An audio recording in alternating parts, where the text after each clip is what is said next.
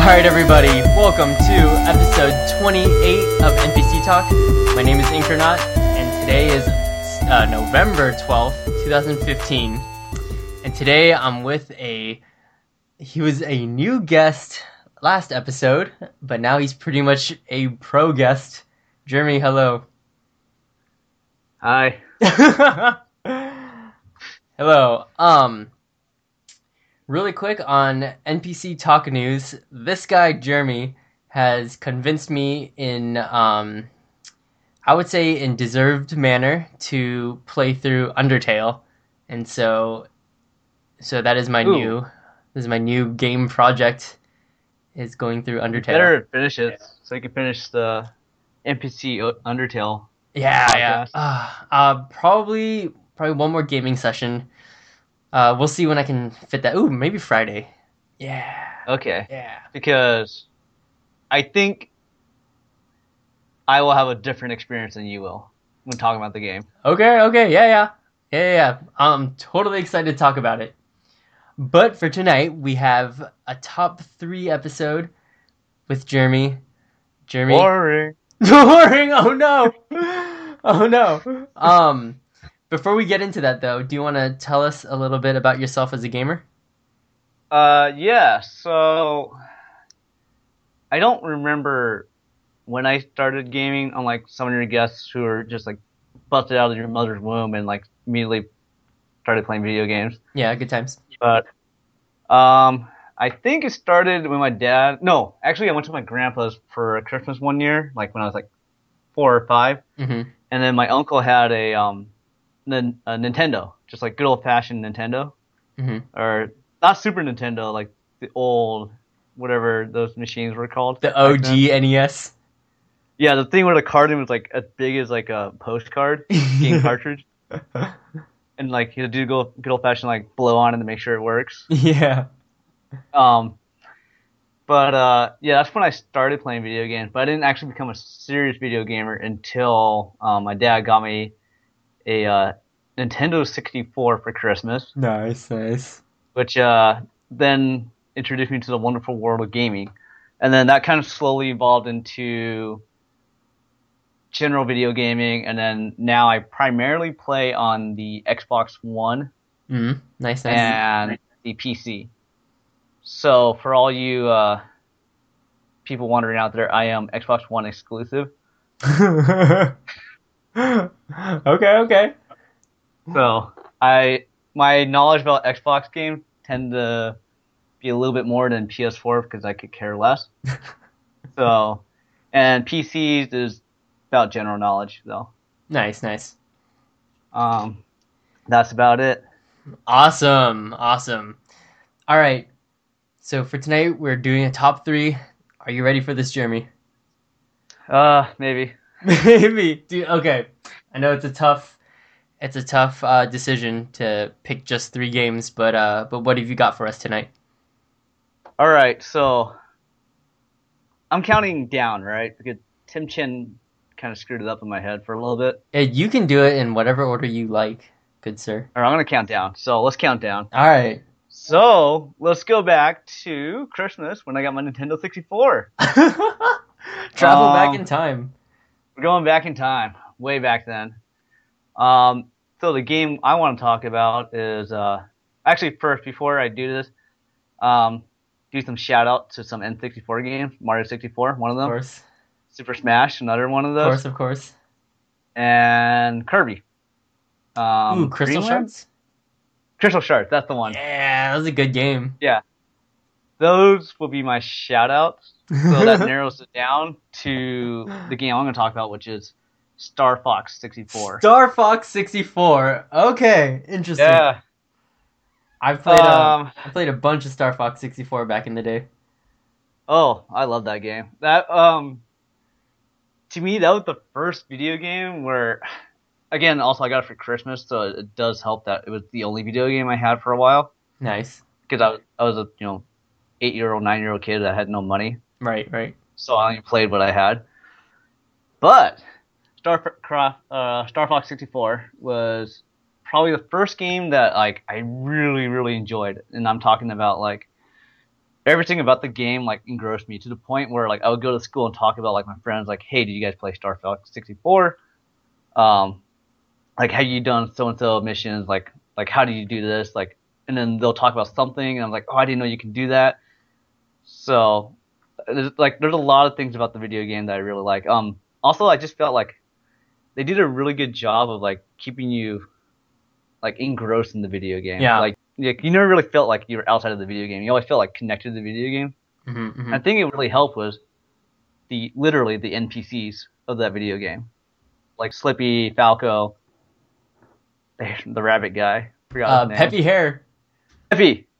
Yes. like those three guys where they're constantly yapping at you and they're telling you to do stuff, and you can just kind of say no, absolutely not. Yeah. Like, namely Slippy shouting help every freaking level. Fox, and I then need a certain help point, here. yeah, exactly. And I'm just like, you know what? No, screw you.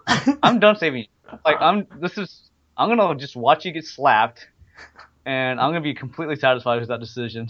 oh my gosh. So, yeah, that was.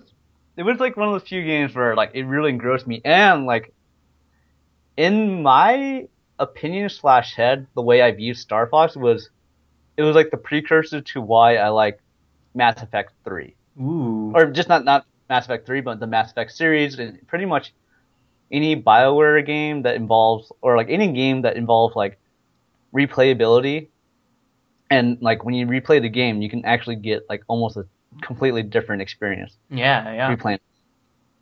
So, um, pretty much, generally like the BioWare series about like the open re- like the open gameplay and how like certain decisions you make in the video game affect what happens in the future. Yeah, yeah, yeah. And I think StarCraft or not StarCraft, I keep saying that. Star Fox. Maybe if you could Legacy of the Void just came out, I'm thinking about that game right now. but Star Fox, it was like the game that uh, it kind of like was that precursor for me to like relearning like my certain actions I have in the game affect future gameplay in the future. Like Oh, just yeah, in the yeah, near yeah. future. Oh yeah, there was there was some pretty good stuff in Star Fox. Yeah, that, like affect gameplay. I think the one that I can remember distinctly was literally um, fighting. What's it called? A spybot, spyborg, spybot. No idea. It's a. It was the. Let me look it up. But it was like the boss that you fight midway through the game, where uh, you um, if you don't beat it in time, and pretty much how I said earlier, I just let Slip uh, Slippy get slapped. Like you go to the planet Titania to rescue Slippy. oh, interesting. But I remember someone told me this on, um, on like a, uh, I can't remember. One of my friends was telling me like he had a completely different gameplay because he went to um, Sector D, which is, um, it's a warp tr- when you go through a warp level, which I didn't even know existed in the first place. Right. I remember getting to Sector Z was hard. Yeah. So I didn't know even know that was a planet. I remember seeing it on the map, but I never knew how to get there. And so I was just like, oh, this, that's interesting. And then my friend also told me that there's another way to get to a different planet called Macbeth, Hmm. which is pretty like you fight the boss on Sector X. Yeah, that was it. The Sector X boss. And she beat it in time before like Slippy doesn't get slapped pretty much. or like just down. Like it's literally like you fight a giant robot with giant hands. Mm-hmm, and so he's mm-hmm. waving his hand left and right, and then Slippy, you just kind of watch him just get slapped to like death, to like Titania. And then that, to me, part of me was like, good. Not let they ever hear him again. yeah, And then you learn the next mission. The next mission is like, we gotta rescue Slippy. I'm like, gosh, dang it. Why'd I let him do that? And, and then Titania with that stupid, le- um, that stupid desert level, which I hated. uh, is it the one where you're on the Landmaster tank? yeah, Yeah. I hated that level. So, uh, so that that was that was yeah that's just like the precursor like stuff like that also in uh star wolf everything about star wolf mm, mhm, mhm. like when you first see star wolf you're um given the option to pretty much kind of complete the mission but you don't really focus on taking them out Right. and then if you don't do that, they reappear later on in the mission, Right. Yeah. and yeah. they're really and they're, I remember them being really irritating in that mission. Because you, not only do you have to take them out, but you have to like complete the mission in a certain time limit. right. Right.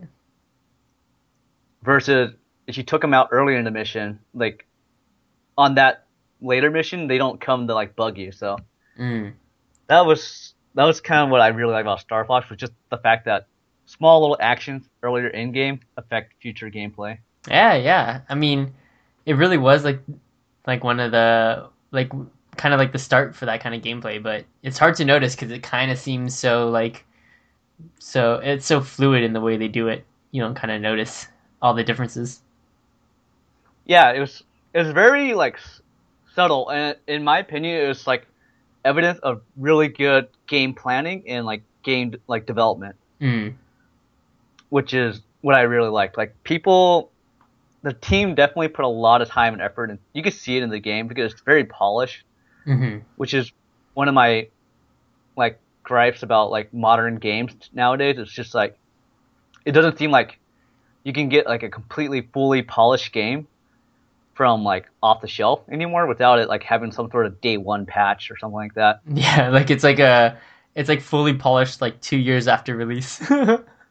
Yeah, exactly. That's like I mean, in recent like you know news, like Fallout 4 is like what comes to mind.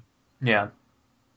I mean, I, I haven't played the game myself yet, but just the recent complaints about it feeling essentially Fallout 3, but they didn't really address any of the bugs or issues. Versus like, you know, time travel back in time to like Star Fox when you had less resources, less time, probably probably less time, less like less of a budget, yet they can produce a way more polished game with a lot of like depth to it. yeah, yeah. It's a good point.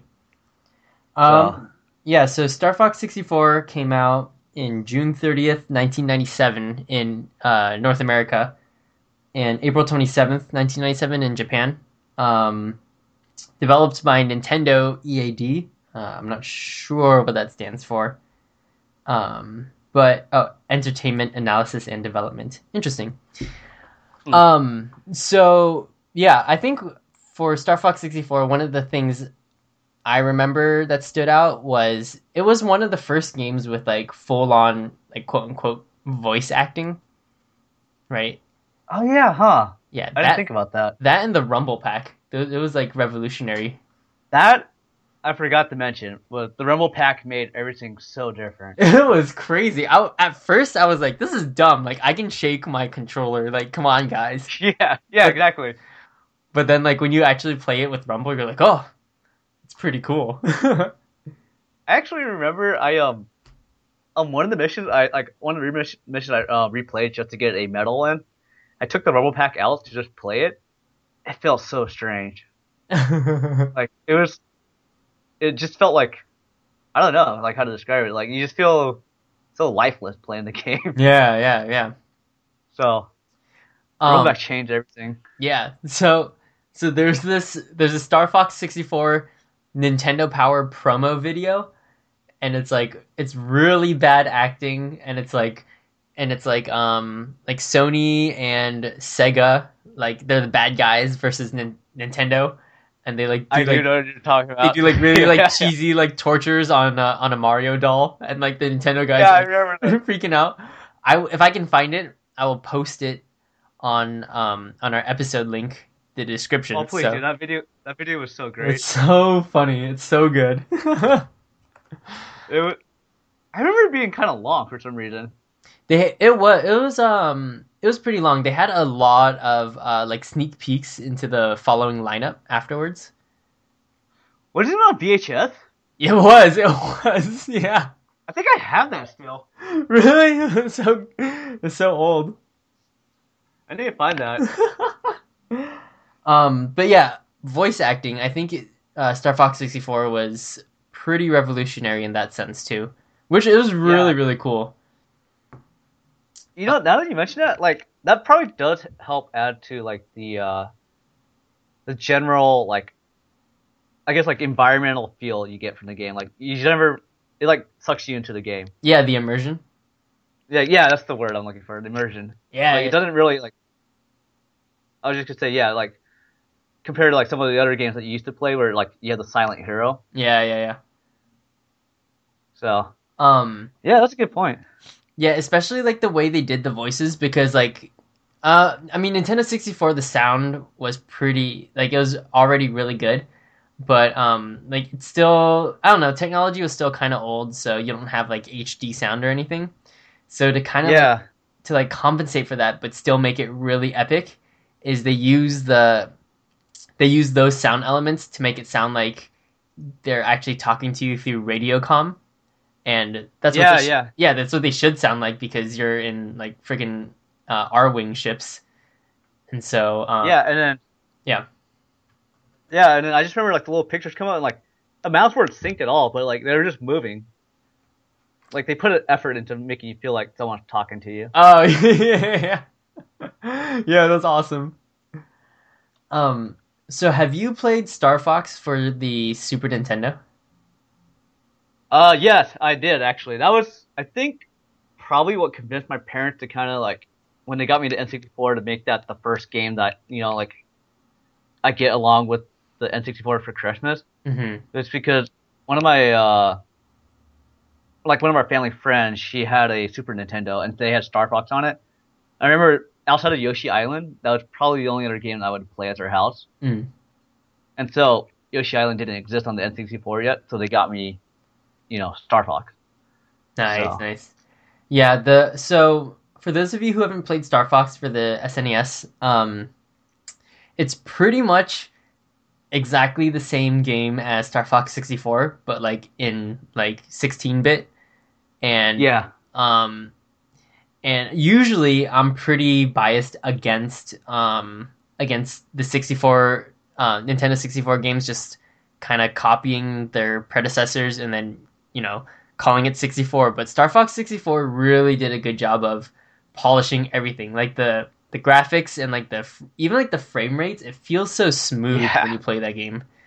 it Like- was a smooth game back then. Yeah, yeah. Like when you play uh, Star Fox on the SNES, um, it it's really choppy, and, and it's a great game. But you you feel that like that they had technology that they were ready to use, but like it, the SNES just wasn't powerful enough. And then that N64 really like unlocked that game, and like I give it props. It, they did a good job with it. Didn't they try to use like that?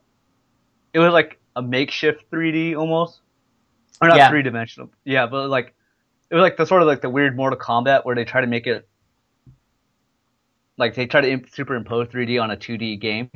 Yeah, yeah. It it kind of it kind of felt 3D almost. They Yeah, they did a good job, but it was definitely um, um, past past their they were definitely ahead of their time. yeah. So I have to ask you: Did you get the uh, true ending in Star Fox 64, or did you have to like hunt around for it?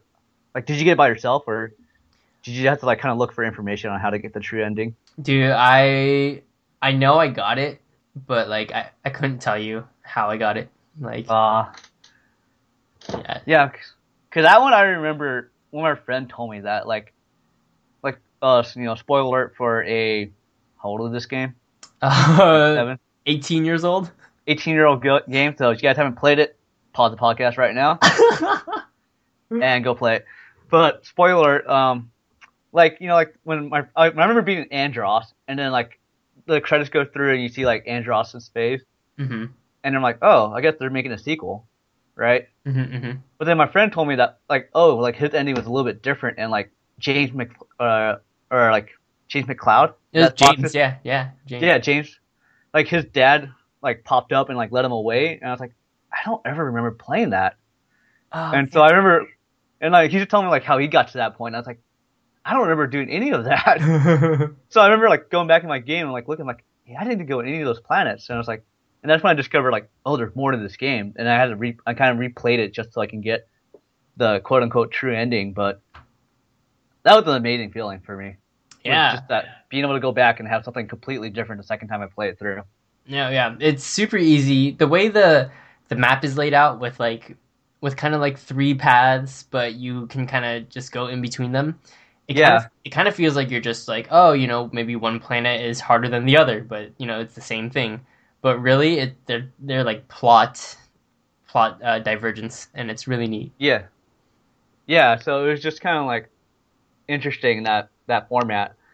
And then I remember once I finally got the expert mode, hmm like I just remember when I learned the the little logo trick.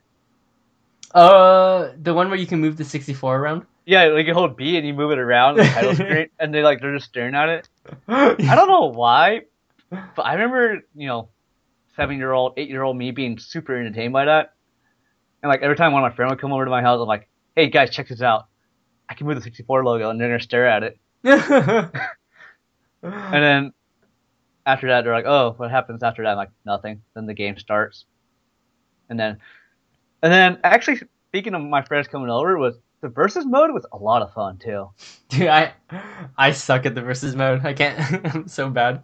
I mean, I was terrible at it, but it was a lot of fun. Like once you finally like took down one of your friends.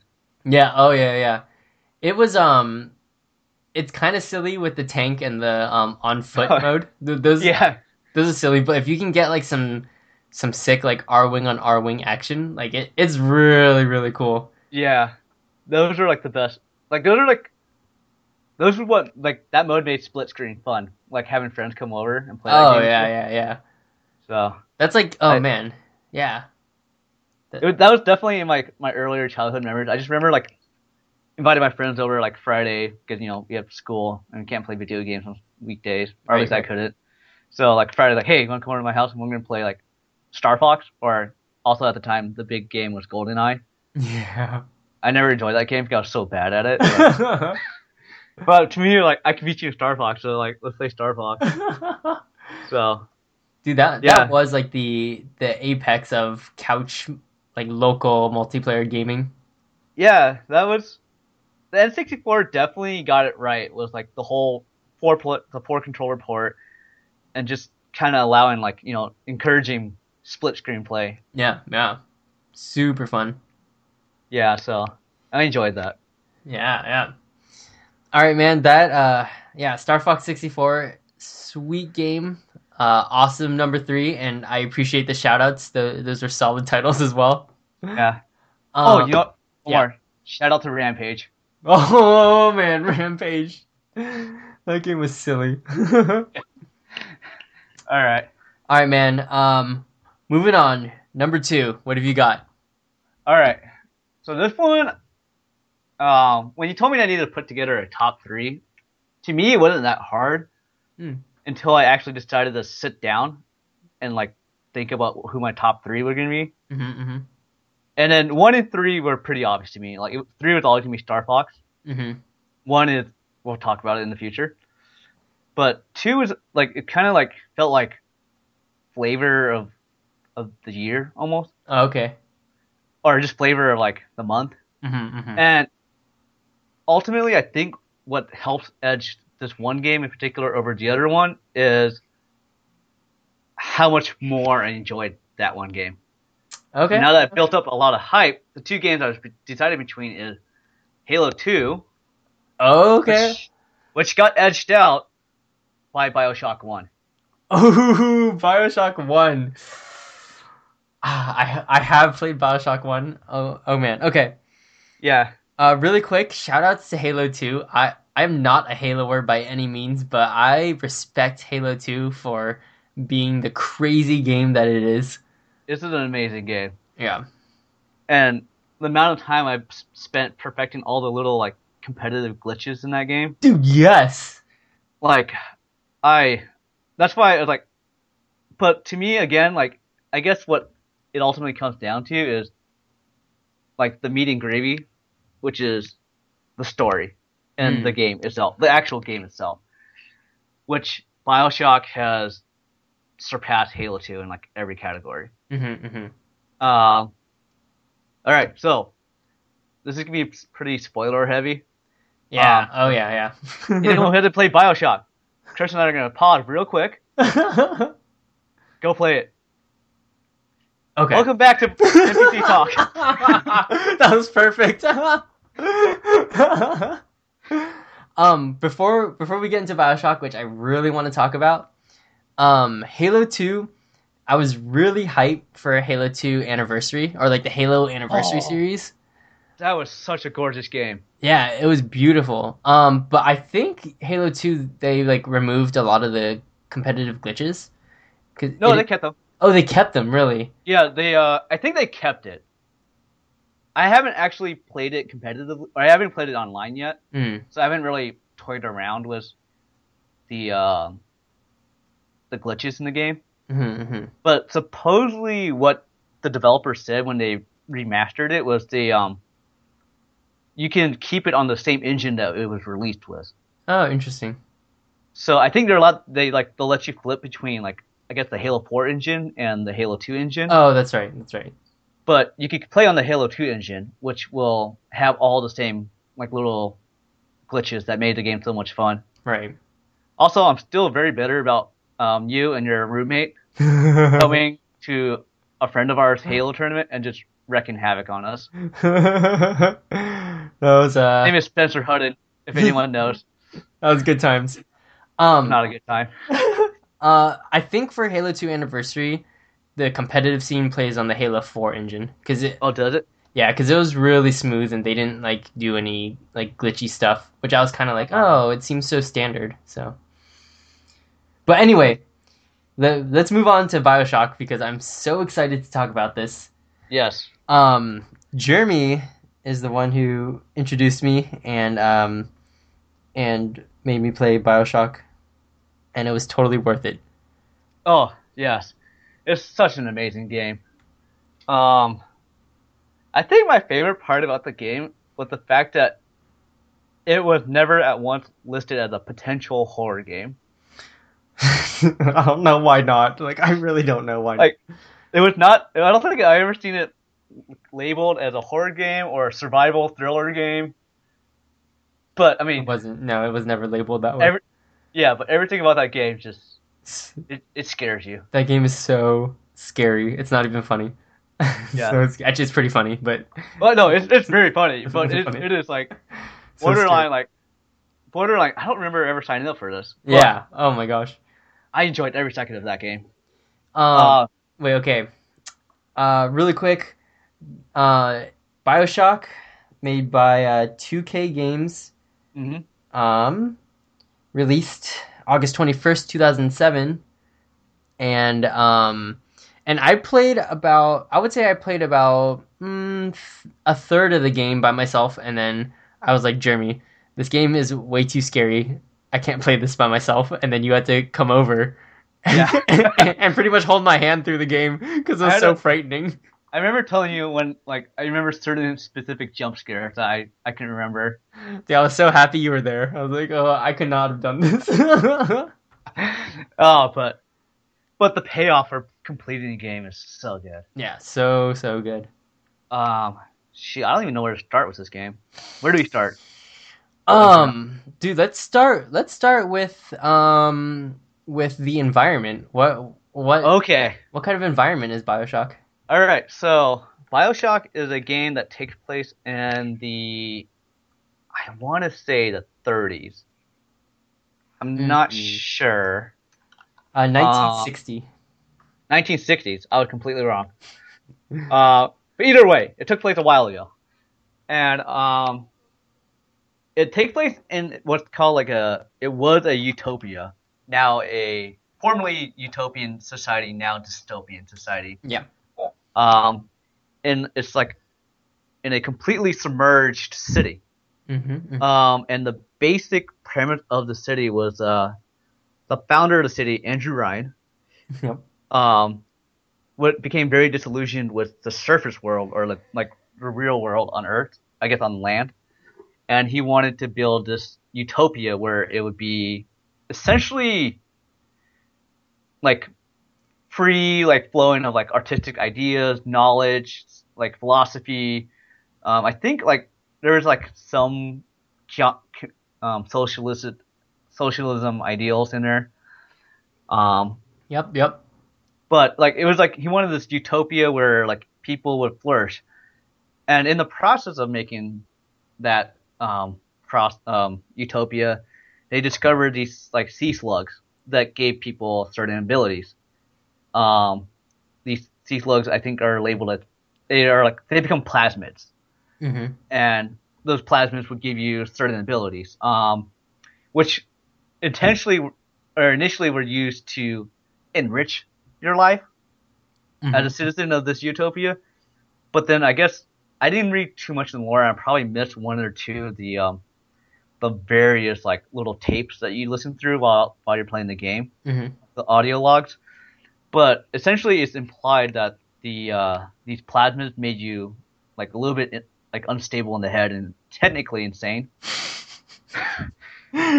Technically, I guess. I guess they, you know they were never officially diagnosed for you know obvious reasons because no psychiatrist went down there, but or the psychiatrist probably went mad himself, which is not unlikely. right, right. But um, and so what happens is now you're this character that um gets into the city, and it's like what you see is like remnants of greatness, but you get like this very eerie sense that like it's just everything's like in ruins and like it's just, and everything like I think it's just what it kind of what the game does really well. It just pl- um preys on like people's like inner claustrophobia. yeah, oh yeah, yeah, definitely. everywhere you like every time you look outside a window, it's just water, like yeah. just the sea, and you like you just realize I'm at the bottom of the sea. Like there's nowhere to go. Yeah, yeah. You're like dude, escaping this place is like not an option. Yeah, yeah. So, so you now like the environment is like this very eerie, like desolate place where there's not a lot of life, and you can see like remnants of what used to be a great society, but now it's just kind of dead. mm-hmm, mm-hmm, mm-hmm. So that's essentially the environment. Yeah, yeah. And so, um, so what Bioshock did really well, and uh, Jeremy kind of touched upon it, is like the the environment um, does its job. Is like the best way of saying it. Like it, um, it's claustrophobic. It's dark. Um, there's like places where like you know it's lit up, but then you'll see like you know signs hanging from like its hinges and um, like like electricity sparking and creepy music in the background. Well, it's not okay. It's not creepy. It's just in the context. I okay, yeah, I guess, I guess every like the environment that you're put in is just so well put together that no matter what happens, it just adds to it, and you're like, Yeah. like wow, can you can you not? I mean, because it's scary. You're like, can you not do it so well?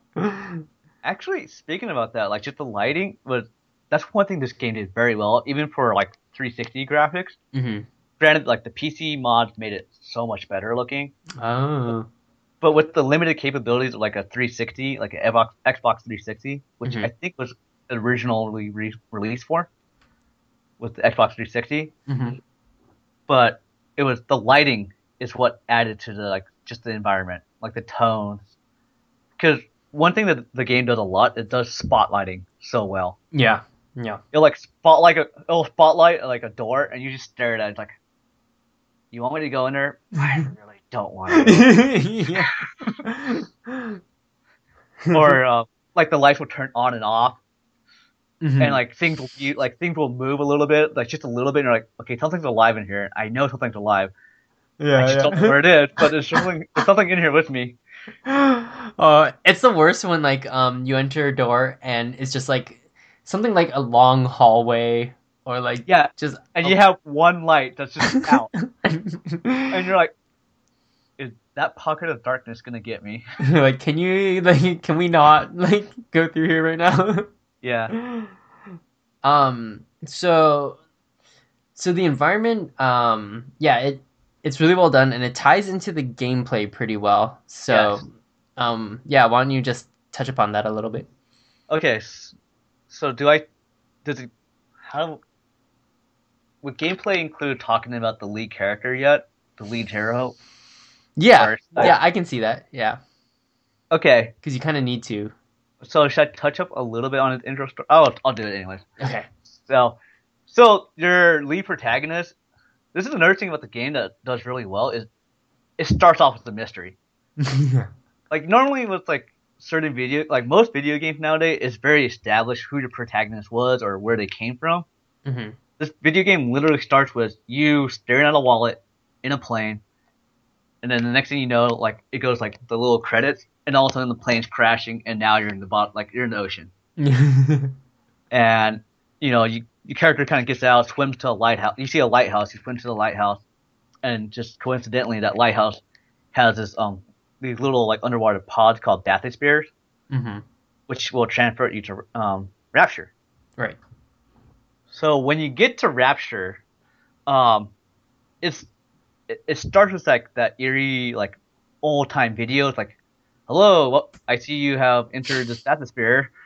Let me tell you a little bit about Rapture. and it, like it's like this little intro video about like why it was so great. Like it's like it's not the video is not aware of what happened to Rapture, hmm hmm and it's just saying like oh it's so great, and then all of a sudden like like the video kind of screen like lifts up and you see the city, and the city is just kind of dark. You see a couple lights on here and there. It's like kind of has this eerie feeling to it, and then you finally get into the scene. And what makes the gameplay unique is most of the characters that you interact with, you never really see their face. Yeah. It's done primarily through radio transmission, hmm hmm which again I think it plays well into the, the theme of the game, which is like they want to keep it in that 1960s, so there's not a lot of technology like video technology or like that we can like broadcast like people's faces. hmm So they communicate primarily via radio. hmm And so when you get in there, like the first thing you hear is like some guy like telling you like be careful, and then you just watch him get slaughtered. Um, like, like you just hear like you hear this guy like hey like be careful, and then all of a sudden you hear like something menacing in the background, and then you see this guy just get slammed against your window, window and his blood is everywhere. And, like- and that's when you realize, okay, this game may not be a happy game. yeah. and then um and then like that's when you, you get your first radio transmission which is uh this guy named atlas Yep. he he he radios you and says like oh hey would you kindly would you kindly like open the door Uh-huh. or like or would you kindly get the heck out of there like you know and find safety Yeah. and like you like you hear like murmurings of like that psychotic thing that just killed the guy and um you're just at that point you're just panicking. You're like i don't know what to do. Like this game has literally no introduction on what i'm supposed to be doing. So the only thing that you're told right away is you have a joystick. You use that to move. You use the other joystick. To look. Good luck.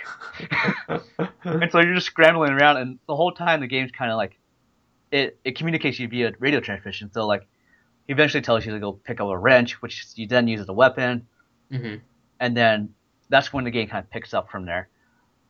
Um, and essentially, what happens, it boils down to then like you kind of maneuver. Like the first couple minutes is just you trying to figure out what is going on. hmm Like you're just running around, like hitting people. You, I think you find a revolver first, and you, you start shooting people. Like, and the people you're shooting are called splicers, by the way Yep. Yep. which I think it's important to talk about. So earlier I mentioned about like the former citizens would run a little bit insane because of Mhm. their plasmid abilities. hmm So the splicers are your generic um, antagonistic peon villains that you run into, Yep. but they feel so much more real whenever you fi- like come across them because whenever you, you run against them, like where you come across like one splicer, you always hear them murmuring. Like Yeah. you always hear like them murmuring to themselves. They're looking at a wall. They're just sitting in a corner, and you're just you don't know are they gonna turn and attack me or should I just try to walk by? Again, Right. it's just like early early game, so you're not really aware of what's happening. You'll find out. You should find out soon enough that all of them are gonna attack you regardless. So run, run, and run. Either run or attack them. Like don't don't try to walk by them. right. Um, Um, for for quick imagery of a splicer, they're they're like like psychotic zombies, but they're not like slow, right? They're just they're like you know Yeah. human speed, and they're pretty bloodlusty. So, yes, they're very fast. Yeah, and they're they're like like kind of zombies sometimes, or like kind of just like chill or do their own thing. Like these guys, if they like notice you, like they're they're ready to pounce. And um, and uh, ammo supply is limited. Very limited. So it's not Very like li- it's not like shooting these guys is just you know sh- like run and gun and you know enjoy slaughtering them. It's kind of like well, is it worth killing these guys? Because I might not have ammo for something later on down the line. Yeah. Uh, and that's something that like the game does very well as well. It it makes you feel like very very like um what's the word like limited. Yeah. Like you have options, but then you have to really calculate. Do I want to do this? yeah. Yeah. Yeah. A I lot of remember, a lot of survival um aspects. yeah, which like I, I'm pretty sure developers didn't really bother like thinking about. They just kind of made it happen that way. hmm hmm Because I remember my very first run through, I ran out of bullets like 10 minutes into the game, and all I was stuck with that stupid wrench. so, and this was uh, okay. So later on in the game, like maybe 20 minutes in, you get introduced to the first like kind of like fantasy element or sci-fi element of the game, which is the plasmids, which give you abilities. hmm I think the first one you get is fire. Yep. So you inject yourself with like the solution, and it like alters your DNA so that you can do. You pretty much can shoot fire from your left hand for the sake of the game. hmm And so that kind of helps balance the fact that like, okay, maybe like I can't use all my bullets on one thing, so I can use this power to kind of help like fend off whatever I need to fend off. hmm Um, so when you get introduced to the plasmids, you're like, oh sweet, I have like more opportunities to like now like not be afraid. Wrong, because the moment you get powers, you you run into another splicer that you find out, oh she could teleport. That's great. And it's like, I, I don't I have no idea what to do against that. And so it's just like, the game does like a very good job of like making you feel like whenever you make progress, you're like, but guess what? Everything just gets a little bit harder now. no, yep, yep, just a little bit worse for you. Or like the splicers get a little bit more clever, or they get a little bit more like aggressive, you know. Or also like they can use guns. Like when when did they start using guns? yeah. You're like, ah, I kind of wish I didn't get this upgrade, so it'd be like it was before. yeah, yeah. It was like I would just run around with a wrench. So that's kind of like how the game kind of develops. It's like it your typical like RP, almost RPG esque yeah. like game where like you know you get certain abilities, you have a skill tree, you build certain abilities, and then like you can grow those abilities. Mhm. Um, which now I think this kind of blends in perfectly to talking about the story of the game. oh yeah, yeah, yeah. So again, once you get your plasmid abilities and you learn you can shoot fire, um, you are then introduced to what is called a little sister, hmm and it is not a cute picture. the very first introduction, because the very first time you see one, she's stabbing like a dead body with this giant needle, and like she's just stabbing it, it's making this like this squishy noise. and you're like, and you're just kind of staring at that, and then like you'll hear Atlas like go on the radio, the guy who's been helping you, saying like, "Hey, look at that! That's a little sister, disgusting little things." Hmm hmm And he's like, he'll be saying like, you know, those things are like they used to be little girls, but they're no, they're monsters now, you know, and just like look at it, it's draining that guy full of um, what's called Adam, which is like the the little, I think it's like an energy source or like a something that's a value commodity for like the splicers. Like the splicers all want it. yeah. Um, and so he's just saying like, oh, look at that little sister. It's like draining that guy, Adam. And then you kind of like, it's again, this is where the game just does so well. It's like when you see it, it's spotlighted on just the little sister and the dead body. hmm Then you you'll kind of see a splicer kind of walk into the spotlight, and you know the splicers at this point you know they're insane, they're very menacing, and so you see the splicer threatening the little sister, and you're like, oh shoot, let's, can I save the little like the little girl? No, because there's this bulletproof window in front of you, so you can't do anything. hmm hmm hmm And that's when you're introduced to probably one of the coolest video game concepts I've ever seen in my entire life, just the Big Daddy. The Big Daddy. like that is like if there's a video game that like makes you like worried like whenever you're playing whenever you hear a certain noise bioshock has like done that to me Yeah, yeah. like there's like i'll still play video like i'll still play video games and i hear a certain noise i'll just panic looking like every direction to see like if there's something in the area and so you hear like this the big daddy it's like it's kind of hard to really describe what they sound like but it sounds like this kind of like a really deep like groan or a moan or I, I don't know like it sounds like a ship horn going off, Yeah, yeah. and then you just see it approach, and then the splicer tries to attack the Big Daddy, and then you just see that thing just charge it, and like they have like the big some Big Daddies have like a giant drill on their right arm. Mm-hmm, You just see it just drill that thing like a splicer and just, just tearing apart. mm-hmm. yeah. And then and then you're like, and then you're told like, oh yeah, and then is like, oh yeah, by the way, little sisters are always protected by that giant thing. So if you see a little sister, look out for that thing. yeah. And then um, I think he actually like the game progresses a little bit more, and you complete like one or two more like quest or missions, and then you get into a scenario where you have to fight the Big Daddy, Mm-hmm. or like Atlas tell you like, hey, you need to get the little girl, but in order to get the little girl, it's been established that you need to fight the Big Daddy. Right. and that's one of those fights where you realize, like, it's one of those fights where you realize I have to exhaust every resource I have to fight this thing, yeah. especially early game. You have nothing. So I remember like just running out like completely all my bullets, like running through all my powder, and I was like, I have nothing but a wrench. I'm just gonna wail on this and see what happens. Yeah. Yeah.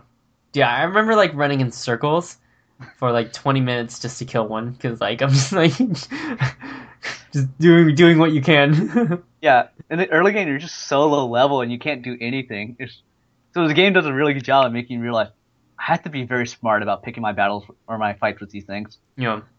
Um, eventually, you beat it. Yeah. Um, really quick, the Big Daddies, they the best way I can describe them is like Nautilus from League of Legends. Yeah. They're just And yep, that's that's exactly it. yeah, very similar and kind of sound the same too. You know, the deep, deep sea kind Yeah. of sound. Yeah. Yeah, Nautilus and Annie combo. What's up? yeah. um, so yeah, so you run into the Big Daddy. Um, the fight continues, and it goes over, and then Atlas kind of tells you like, "Oh hey, harvest that little girl because they have like the little sea slugs in them that help create Adam or something like that, or Mhm. produces Adam." He's like, "Harvest them." But in order to harvest them, you have to technically kill the girl. hmm But then he was Atlas arguing like, "Oh no, no, no, they're they're just monsters. Like, don't think of them as little girls anymore." Right. And then you're like, so in your head like, okay, yeah, sure, yeah, there's little monsters. and then that's when you get radioed in by another person. Um, ah, what's her name? She was, it's like a female Tenenbaum. Yep. Tenenbaum. You get radioed in by this lady named Tenenbaum, Dr. Tenenbaum, and she was, she kind of identifies herself as like one of the lead scientists that helped created the Little Sisters. Hmm and then she kind of tells you, like, hey, don't don't kill the little like the little sisters. Like they're still human beings, Right. and they've just been like turned into experiments against their wills, and they don't really know what's going on. Mhm. Like they, they're just doing what they've been programmed to do. Like you tell them, like she's telling you, like she's trying to convince you, don't do that. And this is where Bioshock finally introduced you to the concept of moral decision. Um, this is essentially the only time you get to decide your moral decision. Unlike, you know, Mass Effect or Knights of the Old Republic or Jade Empire, where you're given multiple opportunities to choose, do I want to be a dick or do I not want to be a dick? right. Right. Right. Like, this one is literally, is you pick up the little girl and you stare at it in the face and you go, don't want it. And then, like, Tenenbaum tells you, like, oh, you can save them and help turn them into normal little girls. But you get, you don't get as much Adam, which is very important for um, buying the plasmids and buying your abilities to help you upgrade your abilities. Right. But then Adam's method of harvesting them was saying like, oh, as you harvest them, you get a ton more Adam until you can har- like, you know, you have a ton more experience points to like level up your abilities. Mm-hmm. So, and then the game literally just puts a little girl in your face and it says, A, like save her, B, killer. and it's just like me being the good-hearted person I am. I was like, I just saved every single one of them. But um, something that is a recurring thing throughout the game is you hear Atlas and Tenenbaum like they'll bicker with each other yeah. on the radio. Like Atlas will say one thing, and Tenenbaum will say that is a terrible idea, and then Atlas will respond again. Well, he'll radio back in. He's like, like, how do you know you can trust her? And oh, uh, I think this is an important fact. Atlas originally identifies himself as a person like you, where his submarine got marooned in Rapture. right. Right. That's a key point. So, so at this point, you're not really sure like what's going on, you don't know who to trust, right? Because you're like, well, you have one woman telling you one thing, you have this guy telling me, or this guy who's been with you since the start of the game telling you another thing, Right. and then that conflicts, and then Andrew Ryan starts, Andrew Ryan starts um calling in on you. Right. Apparently, everyone has your cell phone number, and he starts calling it, and he does a very good job of. The voice actor was phenomenal for Andrew Ryan. mm-hmm, mm-hmm. like he had like this old wariness, like conviction to his voice, whereas he just sounded like he knew what he was doing and he understood like what he was doing. And um, so Andrew Ryan gets introduced, and earlier I mentioned that Andrew Ryan is a like the creator of Rapture. Yeah. So, so he starts phoning in, and then now you now you get like three different voices that are like talking to you throughout the game, and you don't know who to trust, and the game never really explicitly tell you who's good, who's bad, Mm-hmm, mm-hmm. and the game kind of progresses from there on out, and you you keep com- like very RPG esque. You complete like little side quests for certain characters to get into certain areas. So Yeah. I thought that was unique, and the fact that um this game is actually t- it's like a uh, enclosed open open environment.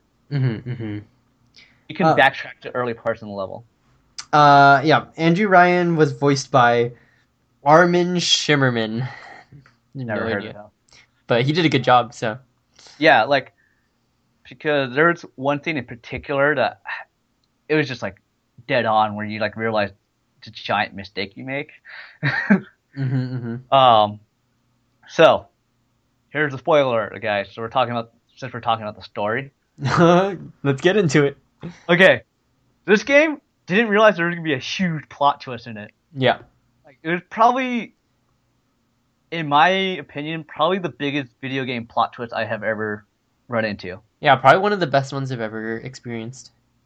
It was very well hidden. No one saw it coming, and as soon as they revealed it, like it just you just sit in your chair and you're like, oh wow, that was very well thought out.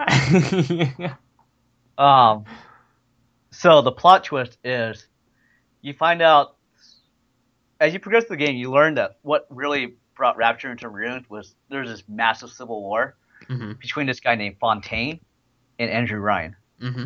And Fontaine was like this power hungry power hungry guy that just wanted to seize control of the city and like get all the power for himself, like all the power, like the Adam, and like just get all that power. And Andrew Ryan, being very idealistic and not um, very pragmatic, his op- his his um, solution to that was I'm just gonna destroy the city or just let the city rot. mm-hmm. So no one gets out, no one gets in, no one gets out. And so the big plot twist is eventually you're sent to go um, confront Andrew Ryan. Mm-hmm. And when you approach him, like it's you think you're gonna get you're in for a boss fight, but what you know, dude, you just walk into the office and he's like playing mini golf. Like, Oh, yeah. or- and you're and you're so like the whole time you're just thinking like okay maybe and like the again bringing back to the lighting of the game everything around andrew ryan's dark and all you have is just this one like like overhanging light that's just spotlighting andrew ryan Mm-hmm. and so everything's very dark so you can only really focus on andrew ryan so i was thinking like okay something's gonna pop out of the dark or something or like there's probably a big daddy behind him or something and then what happens is he starts talking to you, and then he brings up this line that a uh, what was it? Like a slave obeys, or a slave obeys, but a man. What was the exact words? Like it was a very poignant line. It was um. Oh, a man chooses a slave obey, Mm-hmm. and then and then he he asked, and then he kind of poses the question, "Are you a slave?" And then you, the video game, you play like a very you play as a silent protagonist. So essentially, he's addressing you. right. He's Like, addressing as, you as a player. as a player, and you're like, "Well, no, I mean, I mean, I'm following the story video game, right? Yeah, yeah I'm, I'm doing what- what I want, right? Yeah, I'm doing the quest because I want to get out of this this mission and beat the game." And then you kind of realize, and I think this is where like it makes the plot just so like meta Mm-hmm. because they essentially called you out on playing a video game. because he goes, a man chooses a slave obeys, and then you learn that throughout the video game, um, he reveals that like that your character has um is a sleeper agent who is sent back to Rapture, and he has these uh this code word that like makes him um, follow these orders, which is "Would you kindly?" Mm-hmm, mm-hmm. And when he says that, like the video game literally flashes back between like every single time you've done a quest, and Atlas says, "Would you kindly?" Yeah. And you're like, "Oh gosh!" and that's when you're like, "Was I helping the villain the entire video game?" yeah, yeah.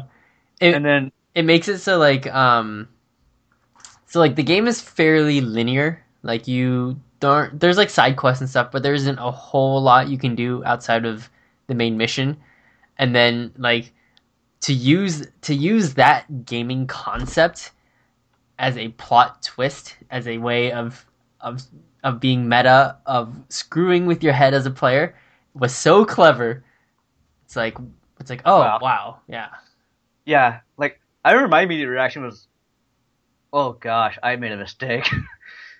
and then and then like Atlas, then like this, you know, the scene continues, and then he essentially kills himself, Mhm, which mhm. in a very gruesome manner. You- Right. You, beat him. You beat him to death with the golf clubs he was using. But like, I just remember sitting there. I was like, that was not expected at all. like, I don't know. What was your reaction when you first saw that? Dude, um, I went through that part. Uh, I think you were there with me, and Yeah. um, and you, because you played the game multiple times at that point, and so you were ready for it, and Yeah. so you're like, you're like, all right, Chris, here it comes, right? And then right when it happened, I was, I was dumbfounded. I was just like, I was, I was literally, I was just staring at the computer, like expressionless, and I was like, wait, what? Like literally, I was like, wait, what just happened? Like did I like did I screw up? Like did I play the game wrong? Like did I was I am I a bad guy? Like I just like sat there and I'm like, Jeremy, what what just happened? And Jeremy's like, dude, I know. And I was like, oh my gosh. Oh my goodness. Yeah, like it's just like no one sees that plot twist coming, and the best part is like when you replay the game, like you can just hear it throughout the entire Yeah, game. Like, yeah. Oh, it's so good. You're like, okay, they hinted it, but to everyone else, it just sounded like he was just giving, being like, you know, nice about it, polite about it. hmm You know, because the keyword was "would you kindly." Mhm. So it was at that point, like, the, then the story then became very prototypical. Like, all right, now you know who the, the real bad guy is. Go take him down Yeah. and help escape.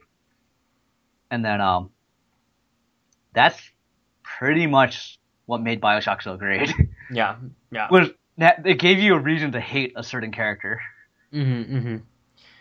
Yeah, the um, yeah, Bioshock did a like it did a really good job of of I would say like in a way it's an advanced video game because it kind of assumes you've played other games and know what playing a video game is like, Yeah, and then using those experiences to to screw with your head. Yeah. it's like oh my gosh, wow, like like good job. yeah, like like just the like the meta ness of like the whole like when you realize all these little side quests that you thought you were doing because it's part of the game. We were like, no, you had no choice. mm-hmm, mm-hmm. Yeah. So that Super, was super cool. unique. So that was why Bioshock, in my opinion, beats out Halo 2 is because I don't think in any universe Halo will ever drop. And that's the problem with Bioshock. It ruined all plot twists for video games for me. like, no video game will ever have a plot twist like that good. Yeah, it really is excellent. So, Yeah. all right, Um, that's number two. yeah, Bioshock. Um, I would I would say go play it, but you you should have played it during the pause times. You definitely should have played it. And now you're just stuck with Bioshock 2 and Infinite, which are good game, but it's not Bioshock 1.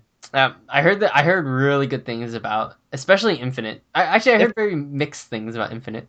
Uh, well, Infinite it's very good. It's um different kind of a game. Yeah, It's um like the little grappling hook mechanic makes it a very different game versus you know how I said Bioshock and Bioshock 2 to to a degree was very claustrophobic. hmm Like y- yeah, you're given an open world to explore, but when you like think about it, you're like, I'm not, I'm not really in an open world. Like everything around me is surrounded by water. Yeah, yeah. Versus Infinite was like, oh, cr- I can go anywhere. Like, I can hop from here to here. Like there's this very open feeling. Mm. So I haven't actually played through the entire Infinite experience myself. I played the demo, but so far, like from the demo and just seeing the game itself, it's a very well done game. Um, 2K, the developer for the 2K games, Yeah. they they put time and effort in Bioshock. It's very polished when it comes out. hmm Um, but like I said, like Bioshock is just ruined plot twists for video games for me. So when you play a Bioshock game, you know there's a plot twist coming, Yeah, yeah. and so it just doesn't hit you as hard as the first one. Mm. Yeah. And I- Bioshock Two with Bioshock Two, the problem with that game, great game, very well polished, very well developed. It just felt like a little too much like let's revisit what made Bioshock One so great and maybe add one or two things here and there. Mm. So it didn't really feel like a standalone game. Yeah, yeah. I I've been recommended Infinite actually quite a bit, so uh, it's on the queue. Sadly. It, But, uh, uh, well, it no. ties into Bioshock One. Yeah, yeah. That's what I heard. Uh, yeah, especially the DLC. nice. So All right, all right. Awesome game, Bioshock. And for the great number one, Jeremy, what have you got for us? can you take a guess? Is it Football Manager? It's absolutely Football Manager. it's Football Manager. football Manager. Why? I, I I knew it, but I'm so confused at the same time. football. There Okay. was okay, okay. the first two games, like there was a theme building up about like the open world and like the storytelling, and then here's Football Manager. Ah, okay. Okay, here's context of my relationship with Jeremy and Football Manager. Okay. I have no idea what Football Manager is. The only thing I know about Football Manager is that Jeremy plays it. Like, he's the only person I know that plays it. He's, um, and the only things I've seen about it is like reviews from like right clicking his profile. And Jeremy literally has like thousands of hours into Football Uh, Manager. I think I'm pulling up right. I'm pulling up right now. Let's see what I got. Oh my gosh. I have close to 1,100 hours. On and that's just on Football Manager On the 14. Oh no no, no the two, 13 and 14 combined. eleven hundred. Oh my goodness. And well, that's okay. That's 2011, 2014, and that's not acknowledging 2000, 2008 or 2008. Yeah, 2008. 2008 wasn't even on Steam. how how okay okay. what what is Football Manager? I, I'm All right. so happy that I finally get to know why. Um. All right. I.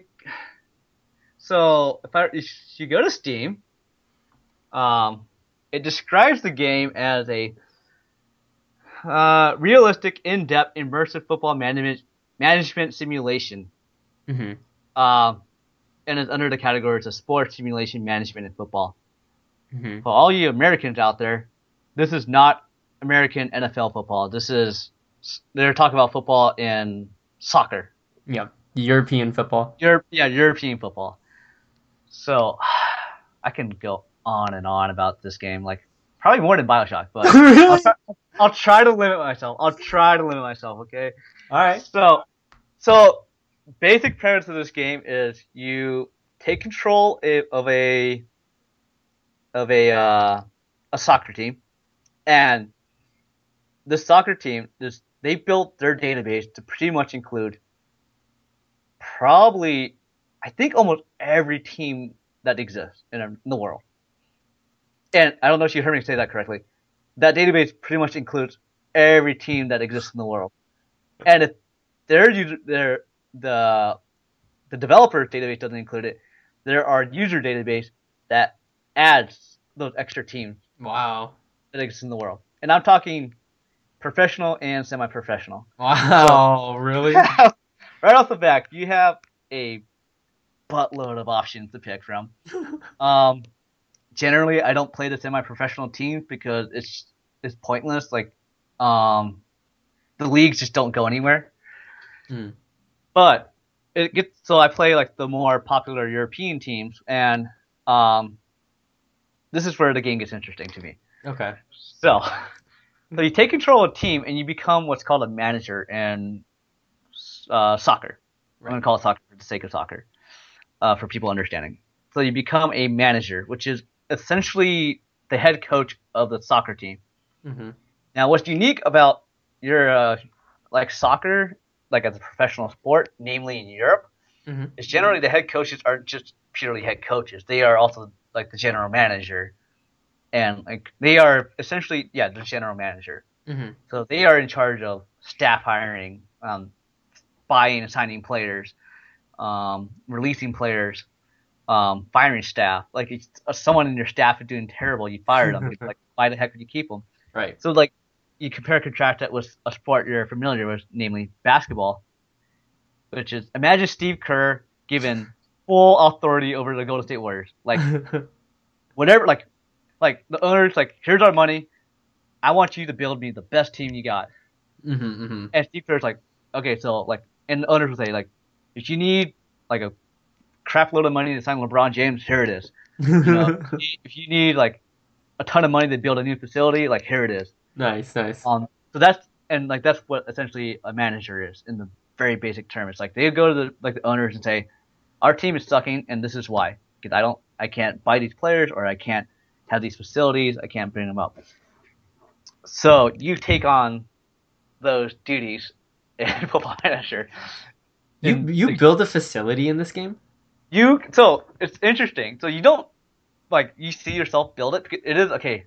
The game itself is a simulation game. Right. You don't. It's weird in the sense like you're not an active participant in the game. Right. So, um, so what you can do is so when you take charge of a, of a certain team, um, I like to I like to challenge myself, and I always like to start like in the lower like the lower leagues and try to promote my team through the ranks Mhm, and try to like get them into the top division and like win everything. Mhm. And then when I do that, I ditch them and I try to find another team and then like build them up through the ranks. Do you fight um, your old teams? yeah, you do. Oh, And cool. it's sometimes really frustrating because you're like you're just staring at a player and you're like, I developed you and you're way too good. What does it take to get you back on my team? no, it's like it's like like I said, like if you were to take like literally like compare and contrast something you under identify, it's like imagine Steve Kerr, you know, he went with the you know Golden State Warriors, helped them get to the championship, right? Like crazy good team. Mhm. After this season, he's like, I'm bored with this. I want a new challenge. He goes to the Lakers. He's like, and hey, he tries. Yeah, exactly. He tries to build the Lakers back up, and then if you play Steph Curry, it's like, crud. What like what will it take to get him back on my team? hey, Steph, you you know me. Come on, Yeah. come on. Yeah, Come on. and the best part is, is so in this game is they have a, I don't know what kind of algorithm or like like database they're using that like calculates these things, but certain um, players will develop like um affiliate or not affiliations, but they'll develop like likeness, liking you. Mm. So they'll say like, oh, I, I prefer, I like this head coach, or I like this trainer, or I like playing with this player. So if you put these players together, they kind of build team chemistry together, and they kind of grow to like like each other, Hmm. and then they perform better. Um, so that's kind of my deal. Is I like building things up and then dumping them and trying to build another team up. Mhm. Um, I do have one save. It's like my guilty pleasure save, which is I play my favorite team and I just make them supremely dominant and no one. But so that's the very basis of Football Manager. It's a simulation game, and then in terms of facilities, so when you build a team up, Yeah. so like I start with the lower league, and they don't have a lot of money, so I kind of build them up, build a reputation up. You know, the more repu- reputable they get, the more like um, likely a player will want to play for us, stuff like that. Mhm. And then you can approach the team owners, and they'll go. You can say like, "Hey, like our team's doing really, really well right now, but our facilities are absolute poo poo." Mhm. like like like I like I can't develop any good players because I have to keep buying new players or like keep swapping them in and out to get like good players to play here. Mhm. So like, would you be willing or can you build this facility because it will help our team success? And then each owner is programmed to have like a certain personality. So you play the money angle, like, oh, our team performs better, we get more money. therefore you get more money. Hmm. Or if our team, or like some are just more like, I want this team. They're just like, um, like some managers are just or owners are just fans of their team that they own. So they'll just say, oh, You give me this facility and all this other nice stuff that your team will become a more reputable team in the future. Hmm. So little things like that, and then they built this like little algorithm or like something that like helps calculate whether the owner is ready to commit or they're not ready to commit. So, Okay. Okay. Um. so lots of things to talk okay. about. Okay. Okay. Couple questions. First, right. um, have you in this game have you run across uh Anthony Hamilton? I have. You really? I I bought him. He wasn't very good, but I kept the stash on the team everywhere I go. nice. Mainly because he's dirt cheap, but I'm like, yeah, I'm gonna keep him. Hmm. I don't care. Take a bench spot. It's not like anyone's gonna be like the 24th worst player in the team. So like, Anthony Hamilton is yours, and here's like 80,000 pounds a week just because I can.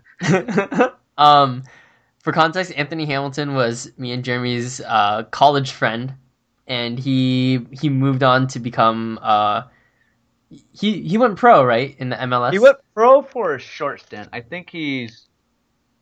I think he might be quote unquote retired, or I think he might be playing like the lower leagues. Yeah, but he was on um, a couple MLS Major League Soccer teams. Um, I think for like a couple years. Good amount, good amount, yeah, good Yeah. couple years. So It's So, pretty I- awesome. that's- first thing I did was I went to the little search database and I'm like, oh, there he is, American. Awesome. Um, uh, Yeah, Yeah. go on. oh no, I was gonna say, yeah, question. I'm, assur- I'm assuming you got questions for me. Yeah. Um. So, what? What? okay. Let's start with you personally. What what made you 1100 hours? How? is what I'm trying to ask. Uh, okay, so okay, this game is weird. Um, if I were to play it in front of you, you would probably not understand why it's fun to me. Because what happened is a simulation game. uh-huh. Um, and it's not like Farm Simulator where you're actually, or like Goat Simulator where you're actually moving things in the simulation game. Yeah. It is. This thing is like you buy players, you manage the team, and then when it came comes time to for a team to play another team, you just click um, start match, and then you just watch them play.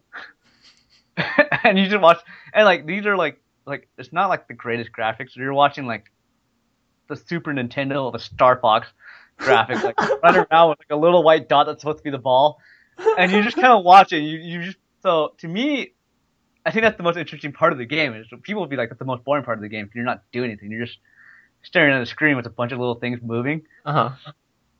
But so what makes it so interesting is you manage the game. So um, during the game, especially I think so 2007 to 2011, they didn't really um it was very straightforward. Like you set the lineup, you set a couple strategies, and then you just press play, and you hope your team isn't stupid enough to do anything stupid, hmm and they will follow your instructions. Um, generally, you know, 50% of the times you're good at your job, they do. Uh-huh. There's a there's the other 50% of the time that someone will do something very stupid and get a red card, and you're just like, why did you do that? but now, move to 2014, so like the game is advancing now. Like every year they introduce something new. Um, 2014 is when they kind of changed the match engine a lot, which to me right now is still the best match engine compared to 2015. Mm, wow. Um, and the reason why I say that is because 2014, when you make changes, you have to wait for a dead ball for the changes to kick in. Okay. But for the most part, the players aren't idiots and they follow your exact instructions. Mm, And so you're what you do is you kind of plan for game flow. You're watching the game flow and you realize, okay, a certain player is doing well, keep him on. A certain player is injured, but he can keep playing and he's playing very well, keep him on. And then you get, you know, the other one where like this player's doing jack squat and I look at his stats and like he's like he's somehow like his player ratings like in like like the really low ratings, like, okay, I need to take this guy out and put someone else more effective in his role. hmm And then I think 2014 also is when they introduced more player roles, so it's not just here's a forward, here's like you know you're attack, you're a striker, you're a midfielder, and you guys are defenders, not the goalie. Right. Now it's, it's like options for goalies, like goalies, you know, stay within the goalie box, or goalie be more adventurous and like there's a ball coming loose, like go out and get it. Ooh. Um, and then like for like defenders, like you know, I want you to sit back, like don't be aggressive, like just you know form a wall, don't like let anyone try to get by you. Or you can say, you know, defenders be more aggressive, push up and pressure more heavily. Mhm. So like you can switch things like that. Um, Is there like Mid- stamina and stuff? there's stamina involved too. Hmm. So you look, you can monitor their stamina, and I, um, I like to brag right now that I personally keep my players very well trained. they generally don't tire out very much, but I do have a couple old veteran players that like you know they're old and they can't play a full 90 minutes, so I'll sub them out like appropriately. Hmm. Um, but it's just like watching that game flow and like making those little tweaks here and there. So it's like essentially playing chess without you moving. You're you're you're giving instruction to your chess pieces, and you're watching them move and seeing how the opponent responds to that Mm, the, the other side of the chessboard. So if the other chess chessboard decides says like, oh hey, they're moving in for a check, and they do something else, and you see that, and you're like, what what I'm doing is working really well against them. So you keep taking off like little like, again going back to the chess analogies, like you keep taking off little pieces, like like you keep um claiming the other pieces on the chessboard, and you're, you're kind of slowly beating your opponent. Yeah. Then you kind of keep with going with the same thing. If you like do it another way, and you guys are just trading blows left and right, and you're like, I gotta change something. So Um. So, how long is a game in like real time? Uh, so there's an option. I don't know if I know anyone who's done this, where you sit through the whole 90 minutes per game. Um, there are, depending on which league you're in, by the way, I might add. Um, some leagues have like more than 30 games a season. I've known one. I saw one person on my community, like the football manager community out there, who does that, and everyone asks him the same question: Why? um, most he just says he enjoys the slower pace because it allows him to kind of like. His rationale is like it allows him to like get off the computer, like go make breakfast or something, come back and the match is still going on, and then like he can go like watch TV and then come back and it's still going on for a little bit. okay. But why would you why would you do that? So, but I I personally play at like a very fast speed, so most of my most of my games last roughly four to five minutes, Perfect. Sounds awesome. which is why I log so much time. This is why this game I don't know what it is about it, but once you get into it, it literally sucks you in. Um, undergrad, there's been times where I'll start I'll start playing the game around ten, and then my roommate will go to sleep, and I'm like, okay, whatever, I got to kill for extra hours, and I look at my clock, I'm like, oh, it's two o'clock. I should probably go to bed too, because I got class at eight. So that's what happened. It's just like it sucks you in because it's like you get those four to five minute games, and you're like, oh, that was good. Well, let's let's play another one, like see how it goes. And then you, you start playing it, and you're like, that didn't go well. Let's play another one, see how that goes. and it's just like it's, it's an addicting, it's an addicting game because it sucks you in once you enjoy it. Um, something I want to point out about so 2014, actually just Football Manager base game, like vanilla, hmm without any of the weird little additions that 14 had added or 13 had, like the newer games have added.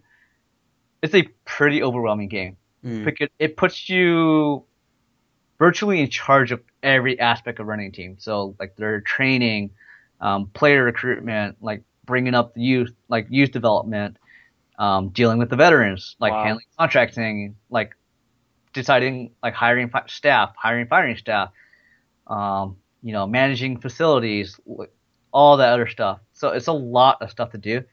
So what Football Manager has done to help ease new fans into the game is they um, created this mode called Classic Mode, which is very iron- or like weird that they call it Classic Mode. Okay, I think Mhm. Classic Mode is the original mode, but Classic Mode is what it what Classic Mode is. Well, actually, I just realized why they call it Classic Mode now. Okay, Classic Mode is referring back to prior to 2006, I think. oh wow. Yeah. So classic mode is now they eliminate all that, and all you have to worry about is your players and your team. Nice. Like you don't have to worry about any of the micromanaging, which makes it easier for players, new players, to get into the game to kind of learn the game. hmm Because again, it's very daunting, and it's also weird when people are like, "Oh, I'm gonna get like so and so player," and you plug them into your team, and they do absolute crud. Like, like I spent a buttload of money on this guy, and like you realize this he doesn't work out, which is something I like about this game because, like I said, it's a pure simulation game. So you, the user, cannot directly affect the outcome of the game Mm.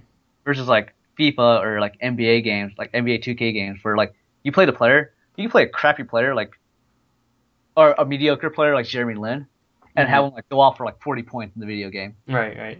which realistically doesn't really happen, maybe a lot if ever. and so this game kind of like limits you to that. Right, right. Minus Linsanity. But uh Minus insanity. Well, he still I think he only maxed out 30, something like that, uh yeah, yeah, close to 40, but not Yeah. quite. against the freaking Lakers. um so okay so let's go into longevity of the game itself so so you were mentioning that there's like aging in the game right and yes, um and so how how does a game like it doesn't in end. it never ends. It, I think it ends when you're they realize that your manager, in-game manager, is like over the age of seventy, forces you to retire. uh how does it factor in youth and stuff Um, so it uh it it does this thing called regen, or the the terminology is regens in the Football Manager community. And what regens are are um they kind of take retired players and they like kind of recreate younger versions of themselves. ah interesting So the weird part is, is these regen will regen in whatever club they retired at. okay So, for example, if um, let's use a very popular name like Cristiano Ronaldo, right? mm-hmm. Um, let's just say like he kind of like starts um, regressing and he gets a little bit older, he's not as quick, not as skilled, and Real Madrid doesn't want him anymore. So they Mhm. sell him to like some random club at some random club in like I don't know America, yeah the United States. He goes to the MLS, right? He retires in the MLS. He regened as a Portuguese player born in the United States. Oh okay okay And and then so what happens is these regens become like little hidden gems. Because it's impossible to keep track of every good player in the game. uh-huh. Like this data the database is massive. It is huge. It's very very big, and the community does a very good job of updating their like the database to make sure it's accurate like throughout the world. So Wow. like people like people in Asia or living in Australia, they'll like input their like their information about as much as they know about whatever teams in Asia into the database. So it's a big Dang. database It's crazy. and he can go to any team. We don't, you don't. It's hard to keep track of like every player. So like every once in a while, I'll be curious, like look up a certain player, see like, oh, like where did so and so go? I'll see they're retired, and my immediate response would be, where did they retire? then I'll look and like, is there anything like close to his description? Because the regens they don't happen right away after they retire. Sometimes it happens one year after, immediately, two years, three years. So it, it keeps it like variety. You're headhunting. Yeah, exactly.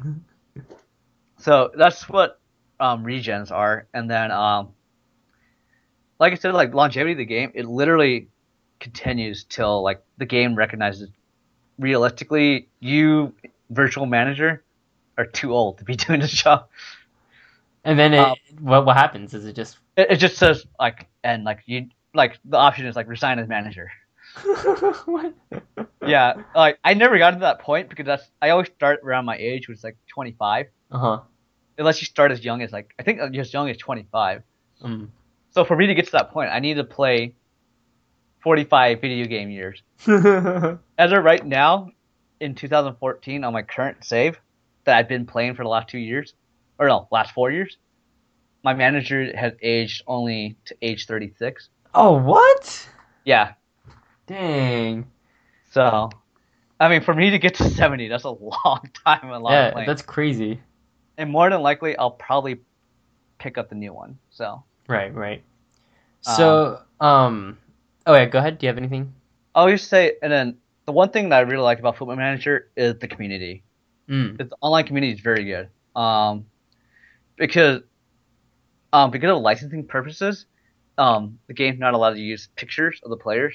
hmm Like certain players, they can put pictures on, so it's weird when you look at the video game. Yeah. See, certain players have pictures and some don't because of licensing issues. And certain teams have like logos, but certain teams don't have logos. hmm the licensing issues. So what the the community has done is they made like um graphic packs to kind of like help like um make the aesthetics of the game look a lot better. Mm. Um and then there's another thing where like for some strange reason, I don't know why, but they're not allowed to use the Japanese or German national team in the video game. Oh. Okay. But developers being very smart, they left the um, programming and coding open, open for people to tinker around with. So people will like post like, okay, this is how you go into like the code, and like this is how you modify it so you can allow like access to those t- um those national teams. Oh, cool. So the game itself is very mod like moddy, moddable. So that's what I liked about it. Nice. It's awesome. Yeah, totally into that. So they have like a lot of like Steam Workshop stuff.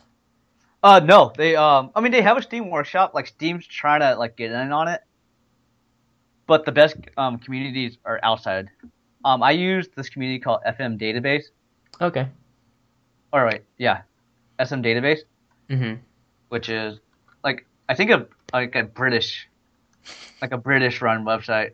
Yeah, yeah. Um, yeah. Let shoot me the link so I can put it in uh, the post for the episode.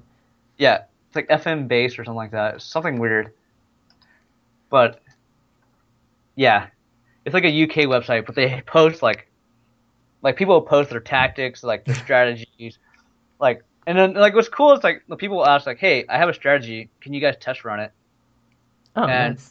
I've done that a couple times, and my sometimes I'm like, "This is great. I'm gonna keep it for myself." And sometimes I run it, I'm like, "Okay, this is absolutely terrible." All it's community like changes. Like this doesn't work. Like I lost three games in a row, really bad. So. um. So speaking of strategies, what um what are like some like advanced strategies that you're able to to do in the game? a lot. Really? So yeah, a lot. Um, so you have overall team strategy. Yeah. Which is like basic formation. Like this is how you guys are gonna line up, and like each player has a certain. And okay, so overall overall team strategy. This is my formation. This is how you guys are gonna line up. hmm Um, again, it's equivalent to like the Golden State Warriors like setting up their offense. Right. This is how I'm gonna uh, like manage the offense. And then you get to one level below or one level above, or yeah, one one level deeper into like the man- micromanaging, which is, um, you each player you can give them a specific designated role. Oh. wow. So so now each player has an individual role, saying like, okay, I want you to be this kind of player. I want you to be this kind of player. I want you to be this kind of player. And each role, like, what's cool about the game, it shows like under attribute page, it shows it highlights. In order to be good at this role, they need to be have these certain attributes. hmm hmm Which, again, it's it's neat because then you can say, okay, I could take like cater my strategy to match the players I have hmm which when you play with lower level teams and you don't have good players, your strategy that's, is all that matters. Like the players are not going to matter. Wow, it's crazy. So so they'd be like, okay, I want like this midfielder to be this kind of midfielder. I want this midfielder to be more offensive minded. hmm I want this midfielder because he can't defend to not even bother defending. Like just do your all attack. Like don't don't defend. Like so Man. Like, and then like within those roles, then you could say I want them to be more defensive in their role or more attacking in their role. Or, so that's and then that's the level. And then beyond that team strat, like the formation and individual player role, then you have um, what's called uh, like team. They're like called team shouts, which is like instruction for the team, which is like be more aggressive on defense or lay like like lay back hmm with that like the wingers like stay wide or go narrow. So Can you say like watch out for this player? yeah, or or it was cool. You have assistant coach, so like throughout the game, they'll say like your assistant coach will pop up and it'll like a little like thing on the like the corner of the screen. They'll say like so and so player's been wrecking this guy. Please put another defender on him. Oh, that's cool. Dude, this game is so deep. That's insane. It's a very deep game. It's a very well developed game. Um, what's interesting is they have this tradition of patching it only three times for some reason. Okay. It's three patches. They do three major patches, and that is it. I have no idea what they do in those patches. To be honest, it's not very evident. Like the only one I know is like the first patch is usually always because someone will figure out like a way to troll the the match engine. Like Uh-huh. for a while, there's in 2011, there's this stupid defensive formation called a Nike formation, okay. where you have three defenders line up in a diagonal and one guy shoot off like really up high, like Uh-huh, the uh-huh. like swoosh. And for some reason, the computer AI didn't know how to get behind that. Like for some reason, like the computer AI was just dumbfounded, like it couldn't figure out like that match engine. So like the developers like programmed like one little fix that the computer AI will like instantly recognize. Um, so usually the first patch is something related to the match engine. wow, the, the, your formations are crazy. I didn't know it could be that specific. Yeah, you can move the players around the field. Like when you see the the grid, it's like literally a dot. There's like a like four dots in the field, and you just pick a player where like where you want to put them. Crazy. But um, so usually the first patch is like a match engine fix. The second patch is something like more like a tweak Mm. and like maybe like the smoothness of the game. And then the third patch is like by the time they get to the third patch, it's like something weird. Like it's like something really really small to like one small gameplay tweak or something like that. But overall, the core gameplay stays the same, which is nice. They don't add or detract from anything. Nice, nice.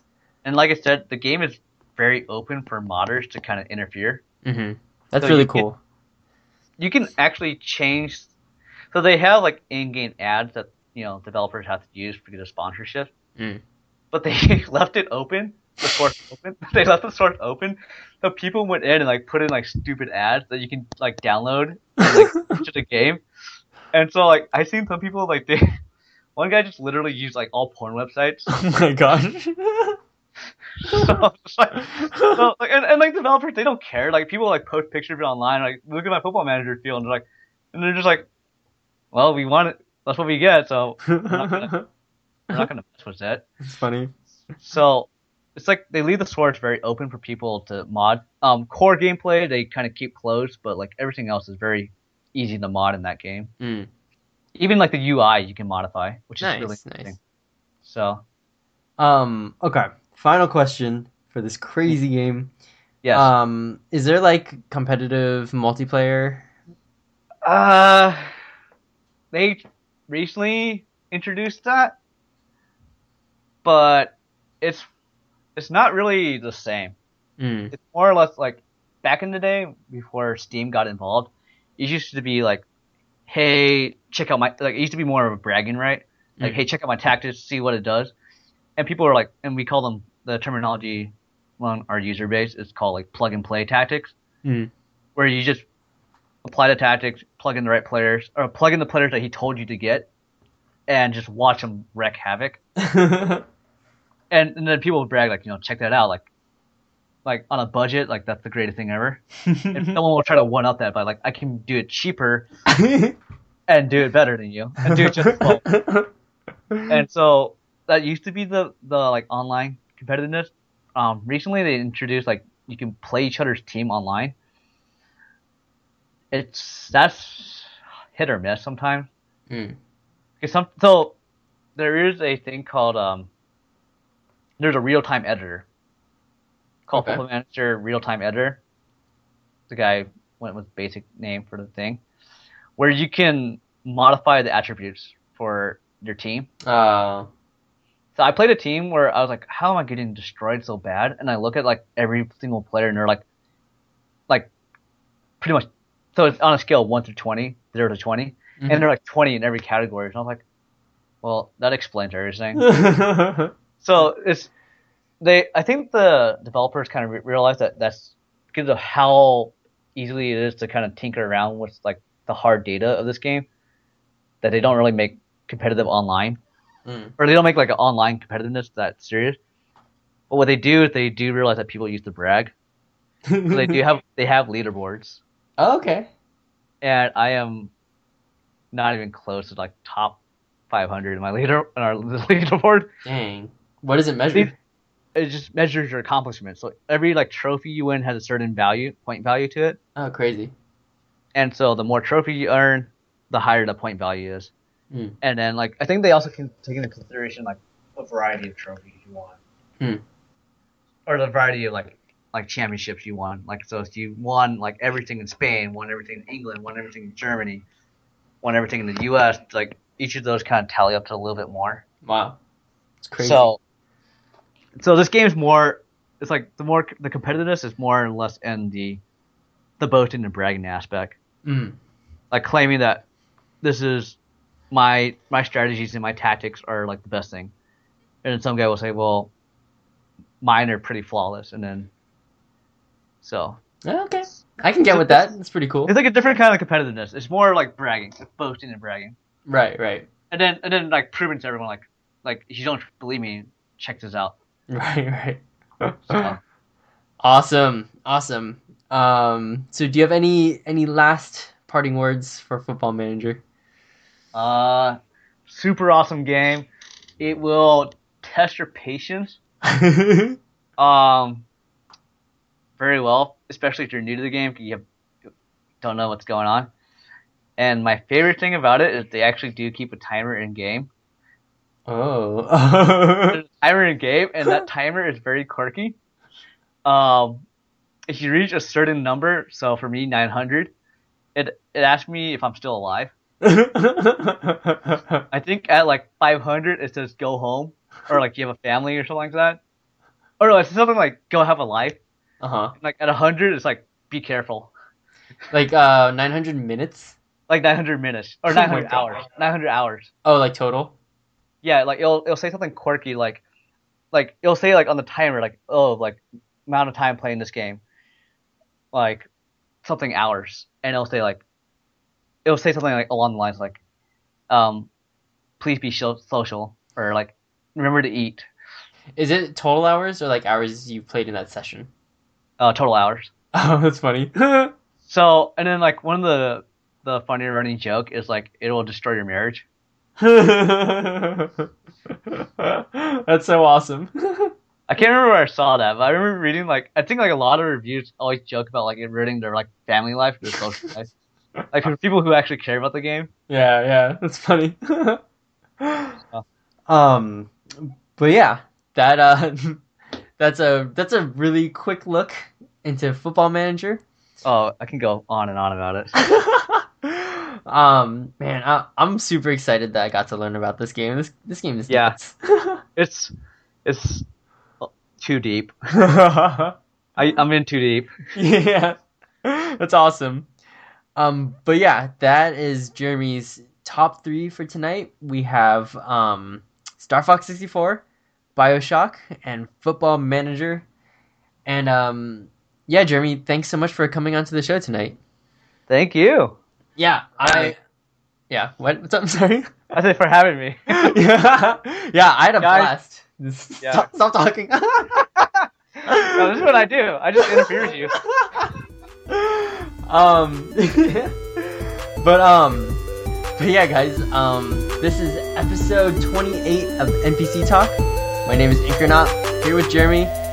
And for tonight guys we are out. Have a good night